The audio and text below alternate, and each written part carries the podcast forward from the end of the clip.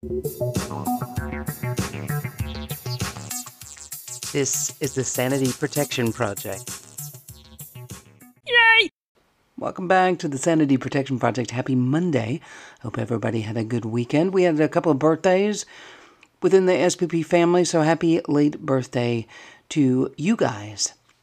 High five extra for you. Speaking of high fives, let's go ahead and do that.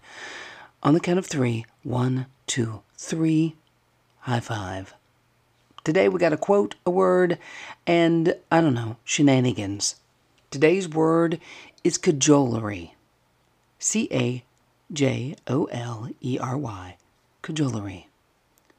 Coaxing or flattering intended to persuade someone to do something.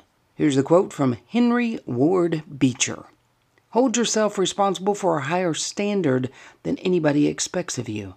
Never excuse yourself.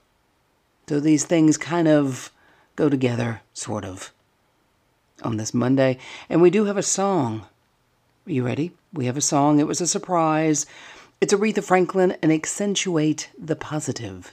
Because, as writers, we need to accentuate the positive and stop doing this weird thing we do where imposter syndrome and then we can't write a sentence and it just is a it's a swirling vortex of bad writers.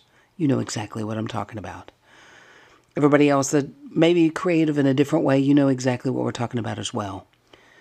Accentuate the positive and stop dwelling on the bad. Like I've had so many rejections for my query. No, you're to the querying stage. Unlike me, with my current work in progress, it's still a big WIP, work in progress. It'll probably be work in progress forever.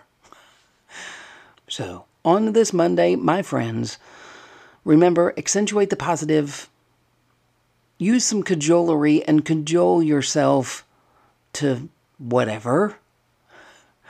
And remember the quote Hold yourself responsible for a higher standard than anybody expects of you.